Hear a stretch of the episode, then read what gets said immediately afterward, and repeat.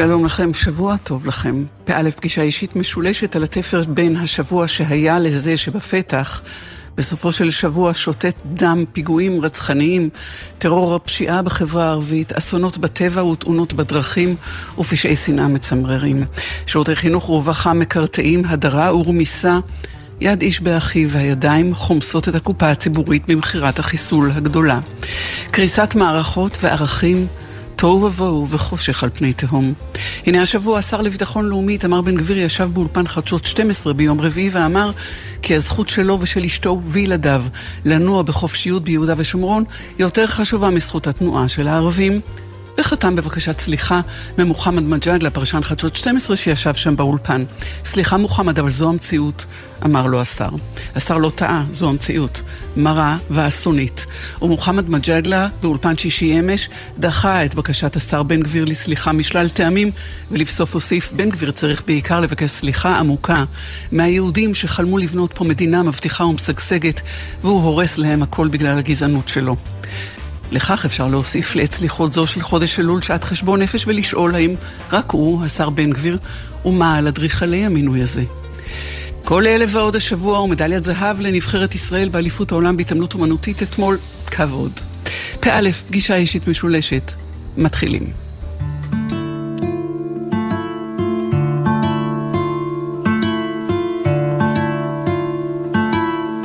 שקיעה ורודה בין הגגות אספלט כחול מלמטה, עיני נשים נוגות, נוגות, אומרות לערב למבטה. הפנסים פרחי העיר, מלבלבים באור ניחוח, אביב חשמל עצוב. משיכרונו אסור לברוח. הוא רק יתום ורק תמים, נולד לרגע ואיננו, בין הלילות והימים, הוא בא לזרוח בינינו. בין הימים והלילות מראה כחולים נלכנה כל נשמותינו הבנות שם דשא עשב תלככנה נפנוף שלום ילדה פתיה את חיוכה נשא האוטו. מה שהיה ולא היה נדמה כמו ישוב להיות עוד.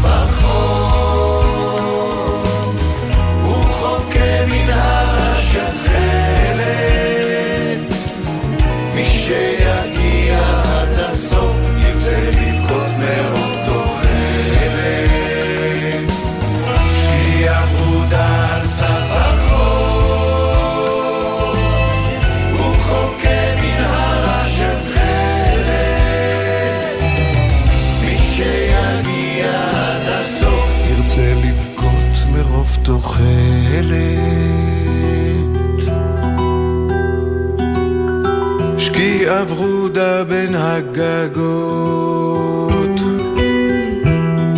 אספלט כחול מלמטה,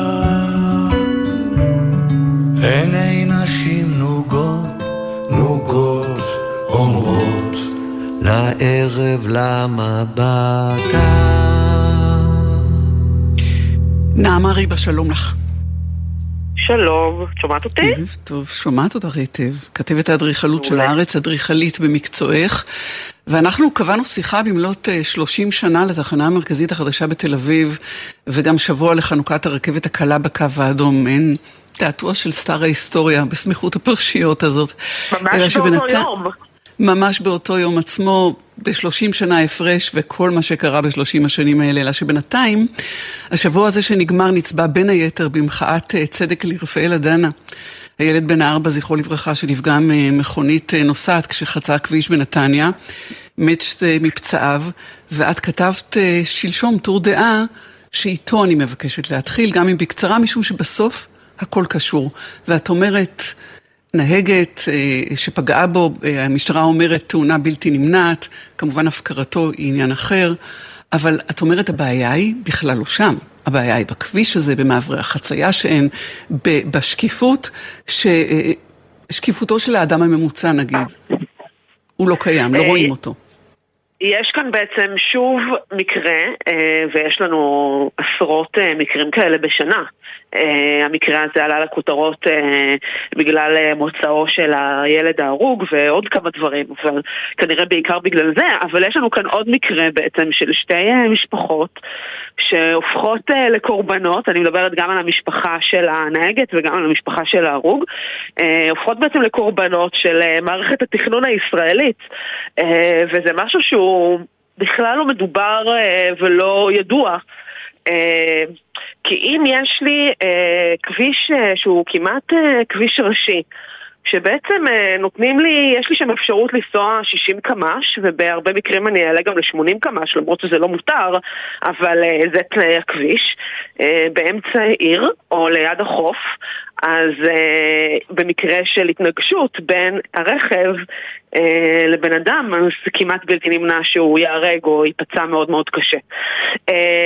ספציפית במקרה הזה, המקרה חמור עוד יותר, uh, גם נגיד בתל אביב בחוף יש לנו כבישים דומים שגם uh, uh, הם מאוד בעייתיים, אבל במקרה הזה גם... לא היו אה, מספיק מעברי חצייה אה, כמו שכתוב בהנחיות של אה, משרד התחבורה, הנחיות שכבר קיימות בערך 20 שנה. אה, אולי קצת יותר, אה, על המרחקים שבעצם צריכים להיות אה, בין מעבר חצייה למעבר חצייה, וכאן בעצם לאורך מאות מטרים אה, לא היה שום מעבר חצייה. כשמעבר אה, לכביש נגיד יש מגרש משחקים, ש... ש... זה לא משנה בכלל מה יש שם, זה עיר. אה, אוקיי. זה שם חוף, יש שם בניינים, אה, יש שם אה, קניון לא רחוק, כאילו זה לא, אנחנו נמצאים בעיר. אנחנו רואים אה, המון פעמים אה, רשויות מקומיות מנסות אה, להימנע אה, מחצייה לכאורה לא חוקית אה, של הולכי רגל אה, בכל מיני מקומות שיש בהם איי תנועה כאלה שעם... Mm-hmm. אה, עם אה, צי דקל כאלה, שגם כן אה, הם דבילים לחלוטין ולא נותנים שום צל, ואז כדי לפתור את החצייה כאילו לא חוקית, הם שמים לי גדרות, והם לא מבינים בעצם שהגדרות האלה רק מעצימות את הבעיה, כלומר, במקום כן. להבין שהם צריכים אה, לפתור את אותו כביש ולהפוך אותו לכביש מוטה תנועה, ולעשות בינוי סביבו שהוא יותר נעים ללכת לידו, וצל ומעברי חצייה וכולי וכולי, הם בעצם רק מעצימים את הבעיה.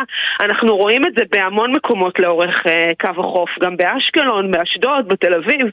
אה, אנחנו רואים כבישים מאוד מאוד מסיביים ליד אה, חופים, שזה מקומות שיש בהם הרבה מאוד הולכי רגל. וזה מאוד מסוכן.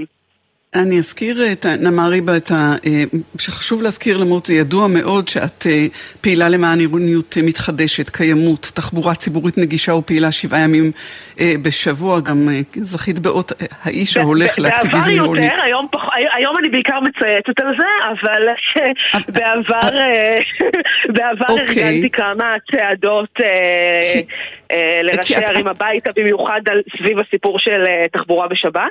אז זהו, את, את מטיפה את מטיפה בכלל לאדם העירוני לא להחזיק רכב פרטי, ואת מאוד מקדמת את הרעיונות ואת העקרונות של תחבורה ציבורית, שזה מחזיר אותנו, זה, זה כמובן הכל קשור זה לזה, אבל איך, איך, אם אנחנו מדברים על 30 שנה לתח, לפיל הלבן הזה, הוא, הוא לא לבן, הוא, הוא המרות הזה של התחנה המרכזית החדשה, לגוש בטון הנוראי הזה. שמצוי באזור ממילא ירוד ולא מתוחזק. איך, איך זה משקף את אורלת, אורל הלב, את התכנון הלקוי? על מה מתבסס ליקוי המאורות הזה? למה לא מבינים מה, מה נכון, מה דרוש? ובסוף נגיד משהו על איך בכל זאת הקו האדום הוא סוג של תיקון. אמ, דבר ראשון, אני שולחת את המאזינים, אולי את כבר קראת, לקרוא את הספר אה, עיר לבנה, עיר שחורה של אה, שרון רוטברט, שעוסק אה, בשכונת נווה שאנן, ובכך בעצם שהיא, עוד מלפני שקמה המדינה, היא למעשה החצר האחורית של תל אביב. כן. אמ, ומה יותר טבעי מבמדינה שבה תחבורה ציבורית היא, היא משהו לעניים ולחלשים, לשים את התחנה המרכזית בשכונה שהיא גם ככה אה, החצר האחורית, ואני רוצה רגע להזכיר אה, למאזינים, אה, שכונת נווה שאנן בעצם תוכננה לפני קום המדינה, היה לה מין בצורה של מנורה, מי שעדיין הולך שם עדיין מרגיש חלק מה...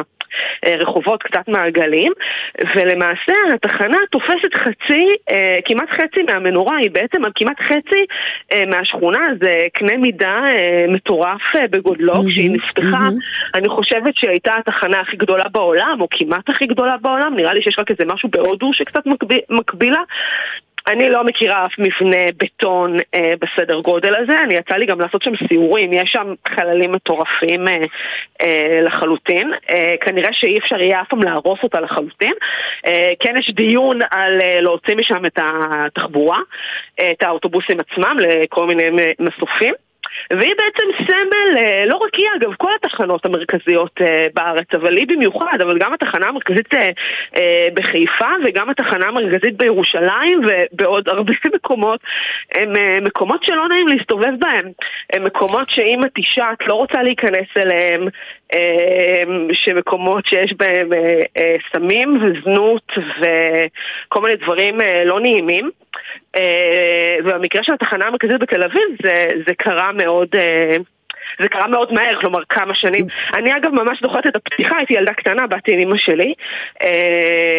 הייתי בת שמונה, תשע, באתי עם אמא שלי. זוכרים את כמה? את הייתה לך יום הולדת לפני יומיים, שלושה. אני בת שלושים ותשע, אז הייתי בת תשע, אני ממש זוכרת את הפתיחה. סליחה, ו...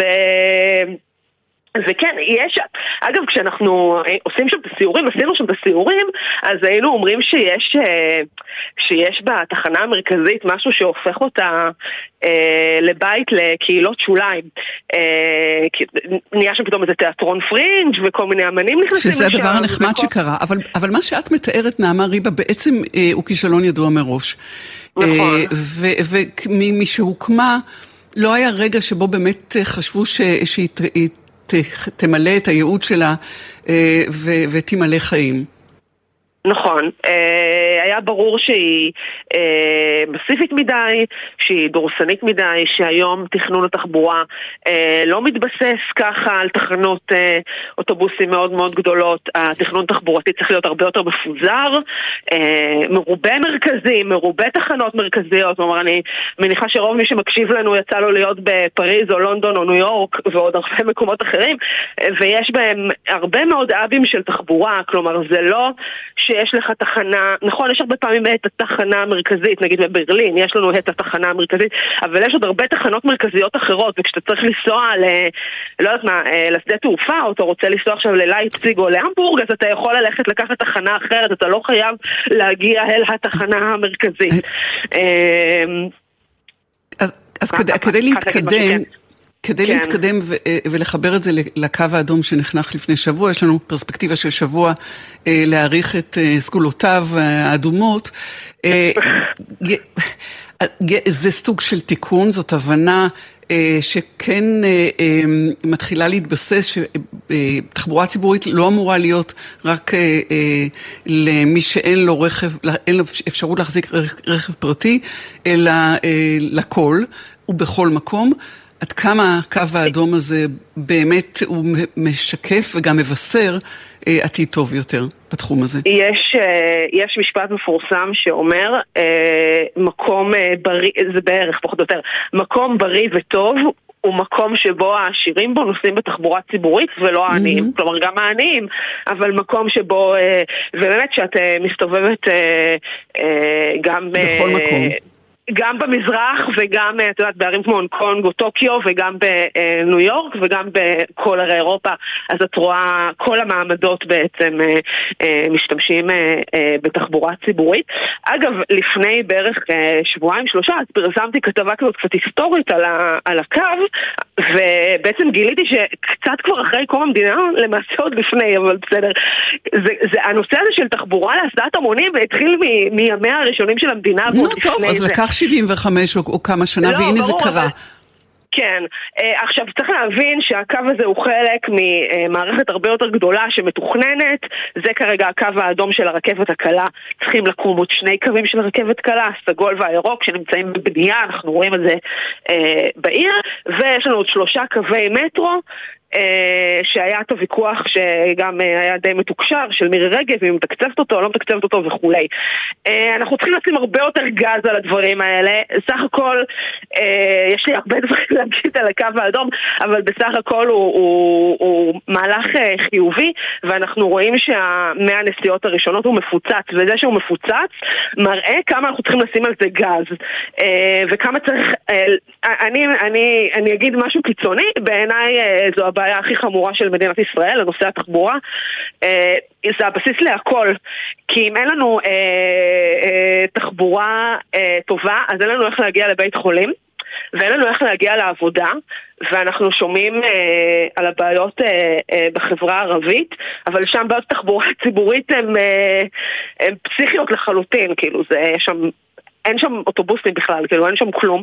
ואז תחבורה זה הבסיס להכל, כי אם אין לי תחבורה אז, אז אין לי איך לזוז, כאילו זה חופש התנועה שלי, זה הדבר הכי בסיסי שיש במאה ה-21. ואנחנו חייבים לפתור את בעיית התנועה באמצעות תחבורה ציבורית, כאילו הרכב הוא לא הפתרון.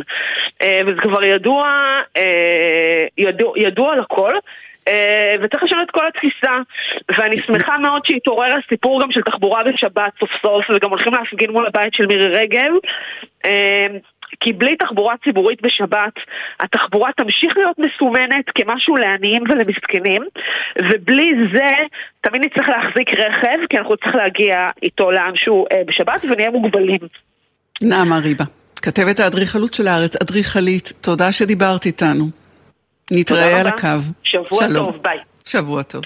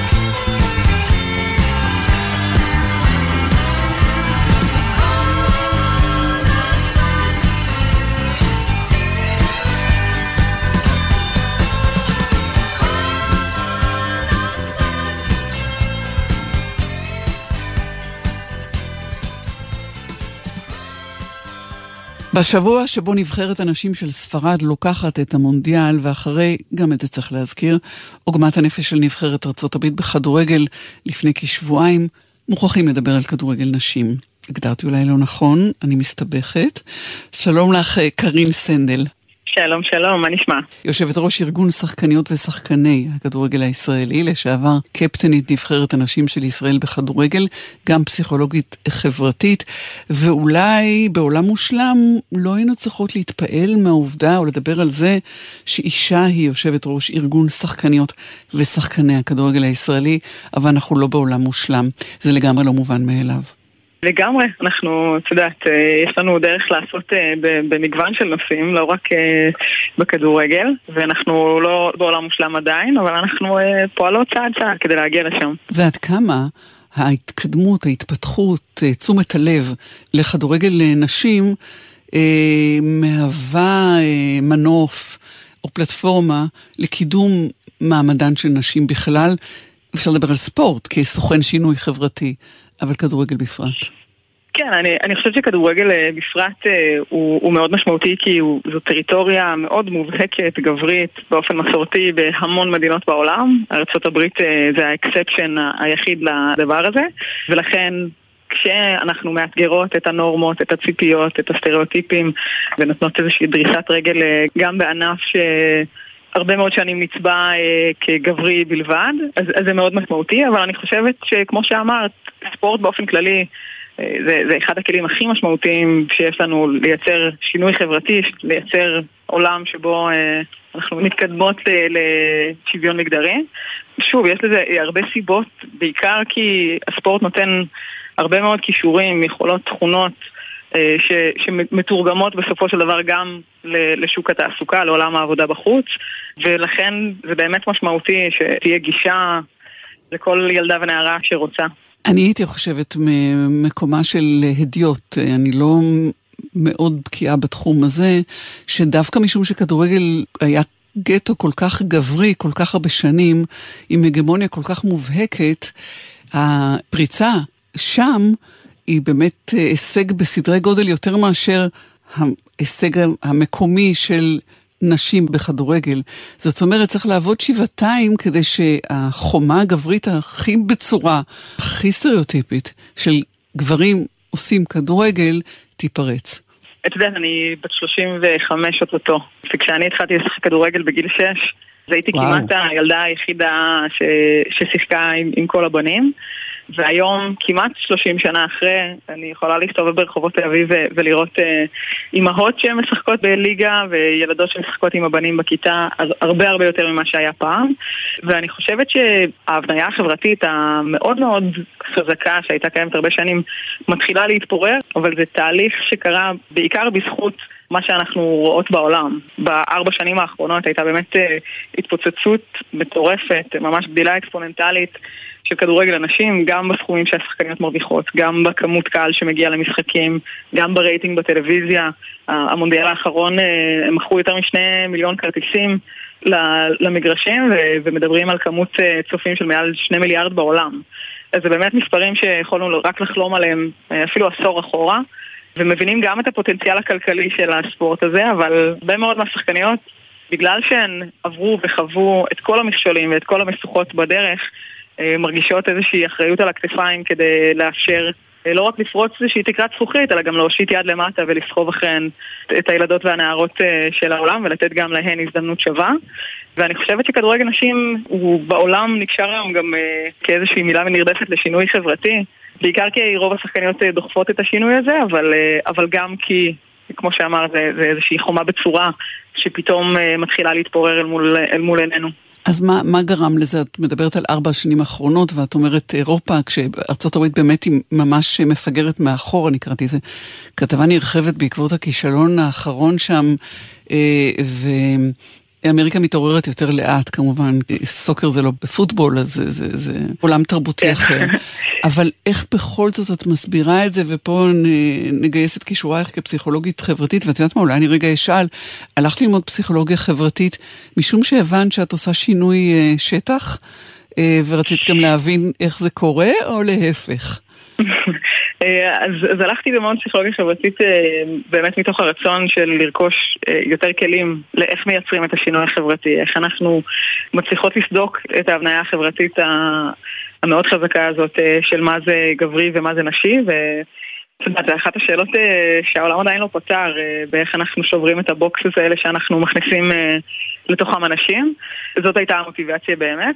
אבל אני חושבת ש, שכשאנחנו מסתכלות, אה, את יודעת, רוחבי אה, ועושות איזשהו זום אאוט על העולם, אז בארצות הברית, אגב, הסוקר, אה, כמו שאמרת, זה לא הפוטבול האמריקאי, אבל זה כן, כדורגל נחשב ענף ספורט שהוא נשי לחלוטין. יש מעל 7 מיליון שחקניות כדורגל רק בארצות הברית. משום שזה לא הפוטבול, כן. שם, שם זה קטגוריה אחרת, ואז היא יכולה להיות נשית בהגדרה. ובואי נדבר רגע על הגדרת נשית. אני פחדתי קודם לומר כשפתחתי כדורגל נשים, כי אנחנו לא רוצות לקטלג את זה ככה, נכון? נכון, לגמרי. אה, אבל, אבל כמו שאת אומרת, גם שם זה מוגדר. יש מרצ'נדייז. בין אם זה נעלי כדורגל או כדור כדורגל, אז הם, אז הם יצבעו את זה בוורוד, כי זה של נשים mm. וזה לא פוטבול אמריקאי. אז, אז גם שם המגדר משחק חלק משמעותי.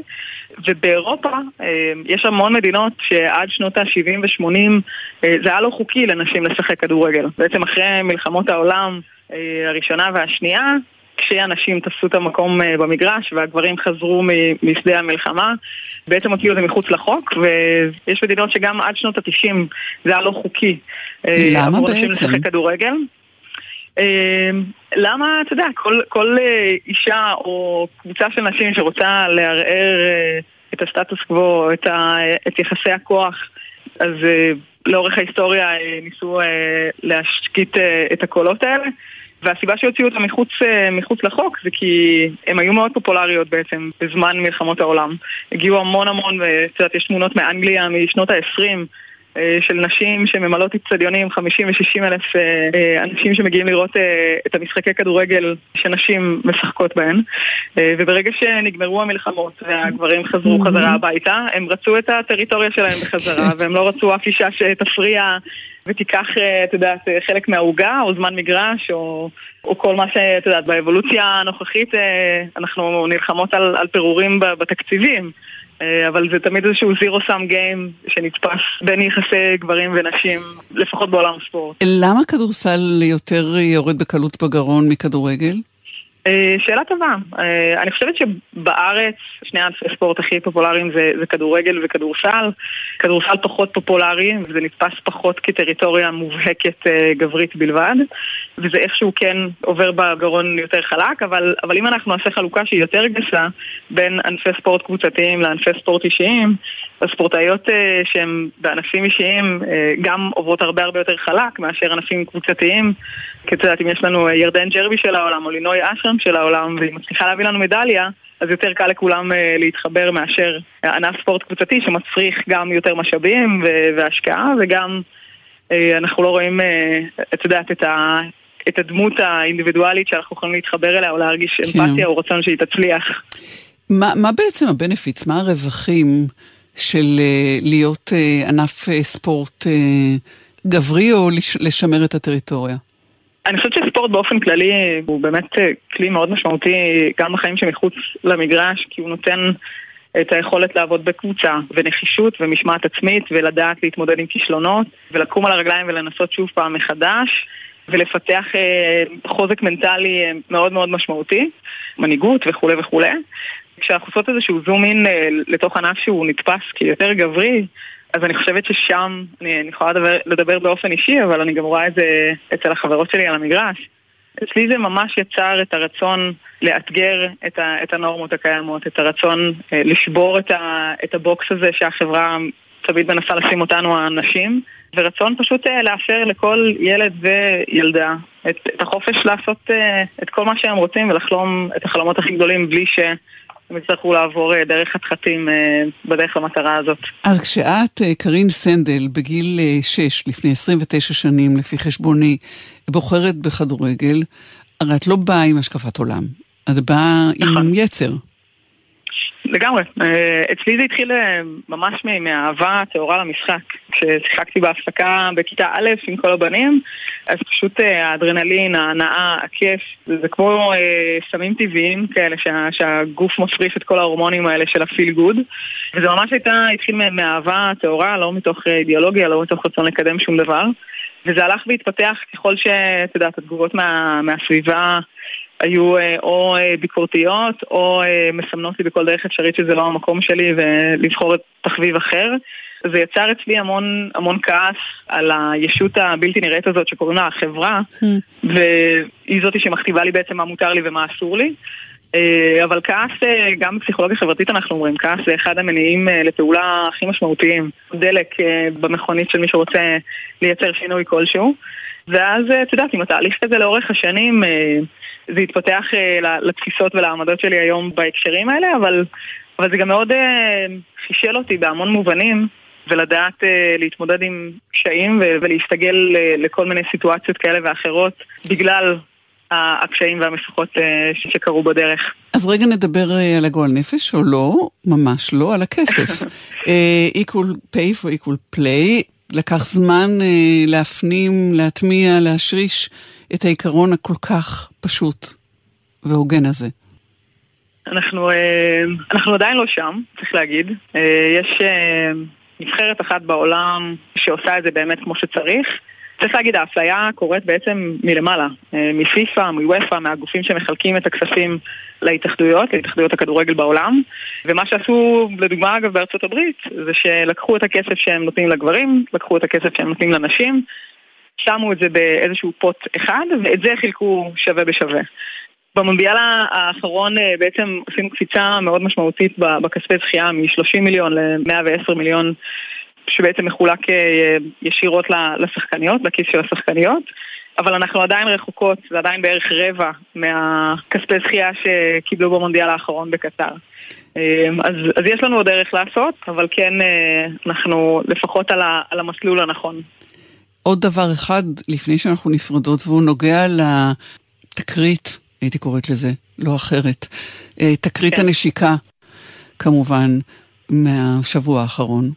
כשבסיומו של המונדיאל, בטקס חלוקת המדליות, נשיא ההתאחדות אה, הספרדית, התאחדות הכדורגל, תופס את הפנים של ג'ניפר הרמוסו ומנשק אותה על הפה. אה, כן, אני, אני חושבת שבמידה מסוימת אה, המונדיאל הזה באמת שבר כל שיא אפשרי, כמו שאמרנו, באמת בכל המדדים, בכל המספרים, ועדיין ברגע אה, אולי הכי חשוב של, של השחקנית הזאת, של ג'ני ארמוסו מספרד, זה עדיין תזכורת לה ולכולנו את הדרך שעוד יש לנו לעשות. אני מכירה לא מעט סיפורים על, על הנשיא של, של ההתאחדות הזאת של ספרד. הוא התמצית של כל מה שהיינו רוצות לראות עובר מהעולם. וזה כן היה, אני חושבת שהיה איזושהי תחושה של אגרוף בבטן כמעט לכל אישה ש, שראתה את הדבר הזה. לגמרי. אה, אבל אני, אבל אני חייבת להגיד שאני די, די אופטימית, ומה שנתן לי תקווה היא, היא התגובות מסביב של נשים וגברים כאחד שהוקיעו אה, את הדבר הזה ו, ואותו. וזה אה, שורה תחתונה שהיא אופטימית? ככל שאת מסתכלת על התמונה הגדולה, קרין סנדל? כן, היא, היא אופטימית אה, גם כי הטורניר הזה באמת היה חגיגה גדולה וגם כי אני חושבת שלפני עשור היו הרבה יותר גברים שהיו מצדיקים או אומרים אה, זאת הייתה התנהגות ספונטנית של פרץ של שמחה או כל תירוץ אחר שהיו נותנים לנשיא של ההתאחדות הספרדית בסיטואציה הזאת. ואני חושבת שהיום במקום שאנחנו נמצאות בו שיש הרבה הרבה יותר אנשים אה, וגם גברים ביניהם שמבינים שזה לא תקין וזה לא בסדר אז, אז אותי זה מעודד, כי אני מכירה לא מעט אה, תגובות אה, הפוכות, בטח בהקשר של כדורגל נשים, אז זה לגמרי סימן אה, מעודד. איזה יופי. קרין סנדל, יושבת ראש ארגון שחקניות ושחקני הכדורגל הישראלי, מי שהייתה קפטנית נבחרת הנשים של ישראל בכדורגל, גם אה, פסיכולוגית חברתית ובעיקר עושה שינוי חברתי. תודה שדיברת איתנו, שלום לך. תודה לך.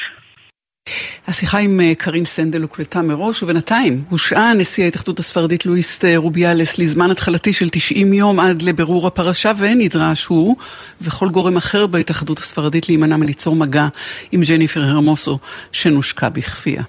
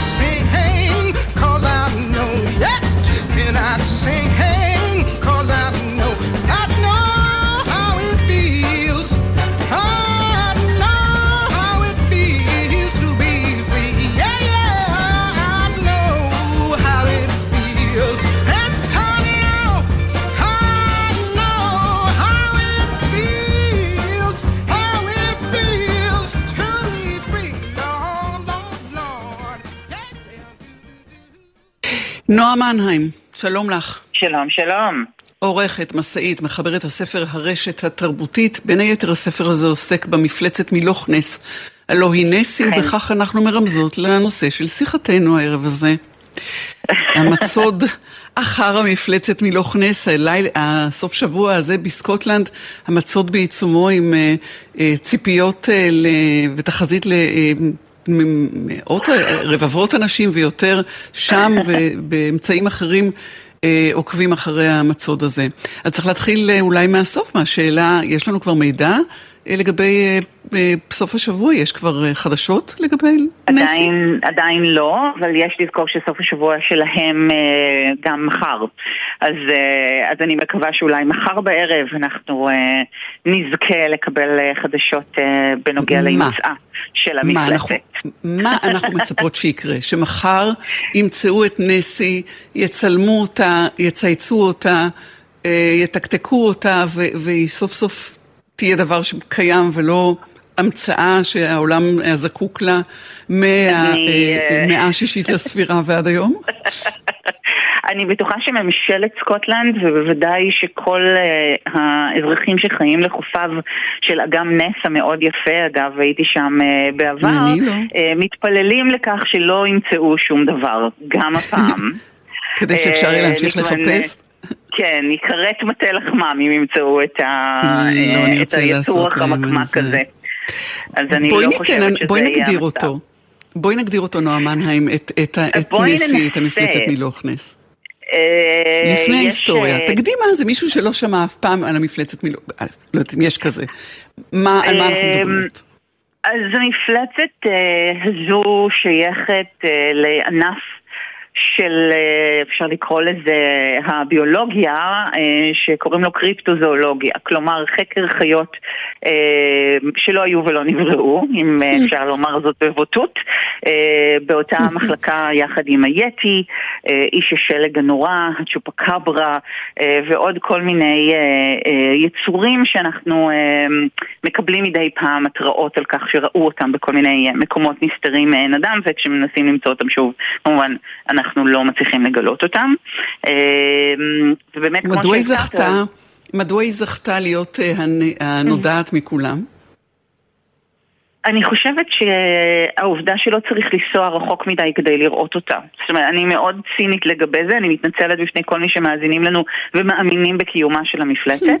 אה, אבל יש הבדל בין אה, הצורך לעלות אל האלפים כדי לראות את איש השלג הנורא, או לנסות לצוד אחרי הסאסקוואץ' אה, בשממה ולנסוע למדינה נאה אה, ומוריקה באירופה, לחופיו של אגם רוגע ולנסות לתפוס שם את אה, צווארה הארוך של המפלצת. עכשיו, לפי רוב הדיווחים אנחנו מדברים על משהו שהוא כנראה אמור להיות דמוי פלסיוזאור, אותו, אה, אה, אה, זה לא בדיוק דינוזאור, שייך למחלקה מקבילה, אבל איזושהי חיה פרה-היסטורית אה, אה, מימית שקצת מזכירה נחש אה, שנכנס לתוך שריון של צב ים.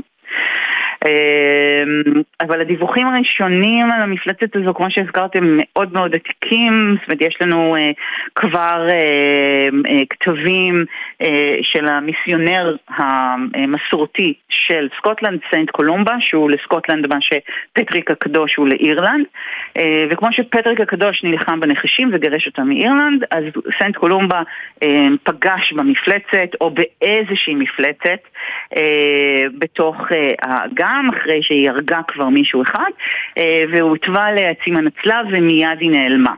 ההוכחה לכך שזה עבד היא שהיא איננה. אה, אה, הוא ירגע אדם, הוא היה נוכח, מה שקראתי, הוא נכח בטקס הקבורה שלו, זאת אומרת, היה בן אדם שהמפלצת חיסלה. כן, עכשיו יש לנו אה, באזור הזה גם הרבה מאוד מיתוסים ואגדות על אה, יצורים שוכני מים, זה לא מפתיע במדינה שיש בה כל כך הרבה אגמים, אז יש את אה, הקפיל, סוס המים המיתולוגי ועוד כל מיני ישויות אחרות שוכנות מים שמפתות אליהם אה, דייגים למשל, ולוקחות אותם איתם למעמקים.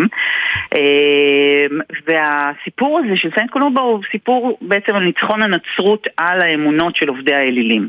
כלומר, הנה, הבאתם לנו את היצורים המיתולוגיים שלכם, אבל הנצרות שלנו הביסה אותם, כמו שקורה נגיד לג'ורג' הקדוש עם הדרקון. אמ, אבל אחרי הדיווח הקצר יחסית הזה, אה, אין לנו הרבה מאוד אזכורים של המפלצת לאורך המאות. יש לנו במאה ה-12, ממה שאני אה, נכון. קוראת אה, ממש לאחרונה, כן יש איזה תיאור של מפלצת יורת אש, יורקת אש נכון. כזאת שבעצם דומה לדוב. גם של איזה איש כמורה אגב, איזשהו וולטר אוף בינגהם. כן, מהמאה ה-12, אה, כן. יש לה... כלומר, זה ממשיך להיות איזשהו אה, כלי דתי. נגיד ככה. נכון, מין קימרה כזו שיש לה זנב של אריה וגוף של דוב ופנים וראש של חזיר, אה, אבל אנחנו לא מקבלים איזה רצף של דיווחים עד באמת המאה ה-19. ואז אנחנו בעצם בתקופה שבה הדיווחים על הקריפטוזואולוגיה אה, הולכים ומתגברים, מכיוון שאנחנו בתקופת ביניים אה, מאוד אה, מעניינת. אנחנו מצד אחד כבר כובשים חלקים נרחבים מהעולם, וכשאני אומרת אנחנו, אני מתכוונת לעולם המערבי. Mm-hmm. אז יש פחות ופחות טרה אינקוגניטה ויותר ויותר איים שכבר התגלו, ושוב, אני אומרת, התגלו על ידי האדם המערבי, שוכני האיים הללו ידעו על קיומם מן הסתם כבר אלפי שנים בעבר, אבל החלקים הריקים האלה במפות הולכים ומתמלאים. אז מצד אחד אנחנו הולכים ומאבדים את, ה, את הקסם והבלתי נודע, אה, אבל מצד שני יש לנו יותר ויותר אה, צורך להאמין Uh, כמו בסדרה uh, פיילס, כן, we want to believe, אנחנו רוצים להאמין שכן יש אי שם מחוץ לגבולות ידיעתנו דברים שאנחנו עוד לא יודעים. זהו אותו הצורך, נועה מנהיים. בין המדע ובין הקסם. אז זהו, אז זה, זהו אותו הצורך, ואנחנו מדלגות קדימה, אה, שבעצם mm-hmm. לא, לא משתנה בטבעו של האדם להמשיך ולהאמין במשהו, ו, ואת מייחסת את זה גם לעידן החילון, אה, mm-hmm. של הצורך להאמין באיזשהו דבר בתוך החלל הזה שנוצר עם היחדשות הדת. כל זה מביא אותנו, מדוע סוף השבוע הזה הוא כל כך מפואר, והמצוד הגדול הוא במלאת... 90 שנה. לח... כן.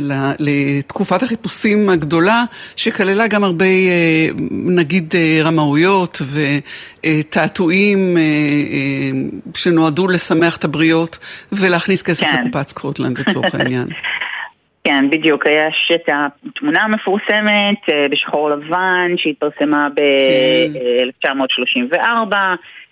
ובה רואים באמת מין ראש כזה שצץ מהמים. עכשיו, הוכיחו שהתמונה הזו ספציפית הייתה אה, מזויפת, אה, אבל היו כל מיני דיווחים לאורך השנים על קריאות סונאר שאי אפשר להסביר אותם אה, בשום דרך אחרת, ואז מתגלה שזה סירה שטבעה, ועוד ועוד אה, אה, אנשים שהגיעו ובטכנולוגיות מתקדמות יותר ויותר אה, ניסו ללכוד את המפלטת הזו. אה, ואנחנו באמת אה, מאבדים את האמונה שלנו במסע אל בטן האדמה של ז'לוס ורן לצורך העניין, או העולם האבוד של ארתור קונן דויל. כלומר, אנחנו כבר לא בתקופה שבה אנחנו יכולים באמת להאמין שקיים אי שם איזה עמק מבודד, או איזה אה, מחבוא מתחת לפני האדמה שיכולות לי, עדיין לשרוד בו מפלצות מהסוג הזה. אה, אבל אנחנו כן רוצים לאתגר את הטכנולוגיה שלנו ולנסות שוב לרתום את המדע לשירות הפלא הזה או הקסם. אבל המפלצת האמיתית, כמו שרמזנו כאן אה, בדקות האחרונות, היא אה, כסף, הקפיטליזם. אה, סקוטלנד מרוויחה הרבה מאוד כסף, אה, חלק ממנו יצא מהכיס שלי עצמי כשביקרתי אה, באגם נס וקניתי מזכרות לרוב. מהחיפוש הזה, מהאמונה הזו, ויש לה באמת את כל האינטרסים להרים חגיגה מאוד משמעותית. אוקיי, אנחנו נעקוב אחרי הדברים ונראה אם יבואו איזה בשורות. בינתיים כותבים ש-viewing slots have filled up, זאת אומרת, כל עמדות הצפייה התמלאו, אבל אפשר אה, לעקוב ב live stream. אז אה, מי מכם שעדיין רוצה מוזמן למצוא את ה live stream ולחפש את המפלצת מלוך נס הלוא היא נסי. נועה מנהיים, תודה רבה לך, שבוע תודה טוב. תודה רבה. שבוע שלום. טוב.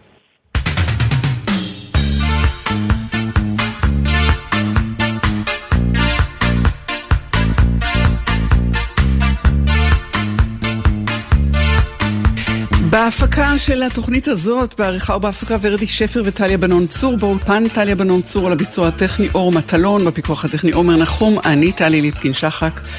ערב טוב לכם, כולכם, שבוע טוב שיהיה, יהיו שלום. השבוע.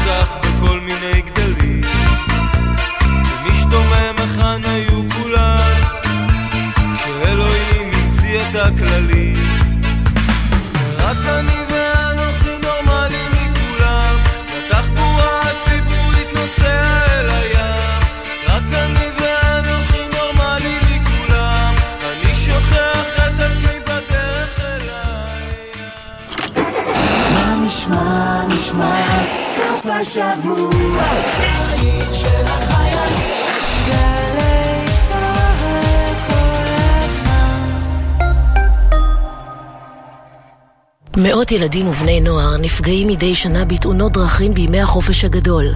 בואו נמנע את התאונה הבאה. נותנים זכות קדימה להולכי הרגל הצעירים החוצים את הכביש ונוהגים לאט יותר בתוך העיר.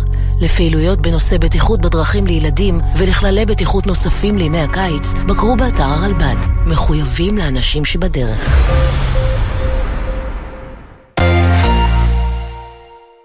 גלי צה"ל בפסטיבל ירושלים מזרח ומערב. תזמורת ירושלים מזרח ומערב מארחת תחת כיפת השמיים את אסתר עדה, אשתר, אלני ויטלי, ולרי חמתי ולינט במופע חד פעמי. ניצוח וניהול מוזיקלי מאסטרו תום כהן. מחר, שמונה וחצי בערב, בריכת הסולטן, ובקרוב בגלי צה"ל. צמד האחים הוותיק ברדיו מתחדש בשעת שידור חדשה עם הנושאים הבוערים, הכותרות המסעירות והחדשות הכי חשובות ביניהם. היום זה יום הטיפוח הגברי. שלום לברבי המקורית, חנוכת כיכר והכרזת יום הסביך ברמת גן. מעכשיו, בכל חמישי, באמצע היום בשלוש, בן וקובי פראג' שמים במרכז את כל ההתרחשויות הבאמת מעניינות מהרחוב הישראלי. 40 מעלות כאן גם בקיץ. אני חושב שהוא המציא למעשה את הטורטליני סלק הראשון בעולם. פרדי מרקורי. הולכים לשוחח על כוס המחשי. הפראג'ים, חמישי, שלוש בצהריים, גלי צה"ל. איך מדינה קטנה במזרח התיכון הפכה למעצמת הייטק? מי הם האנשים המושכים בחוטים בשוק? והאם הבינה המלאכותית עוד תחליף את כולנו? ברוכים הבאים לסיליקון ואדי, סיפורו הייחודי של ההייטק הישראלי. בכל פרק יוסי מלמד, יושב ראש עמותת בוגרי ממר"ם, יושב אחד על אחד עם בכירי התעשייה הכי מדוברת במדינה. סיליקון ואדי, בכל זמן שתרצו, באתר וביישומון גל"צ גלגלצ, ובכל מקום שאתם מאזינים להסכתים שלכם. אתם מאזינים לגלי צה"ל.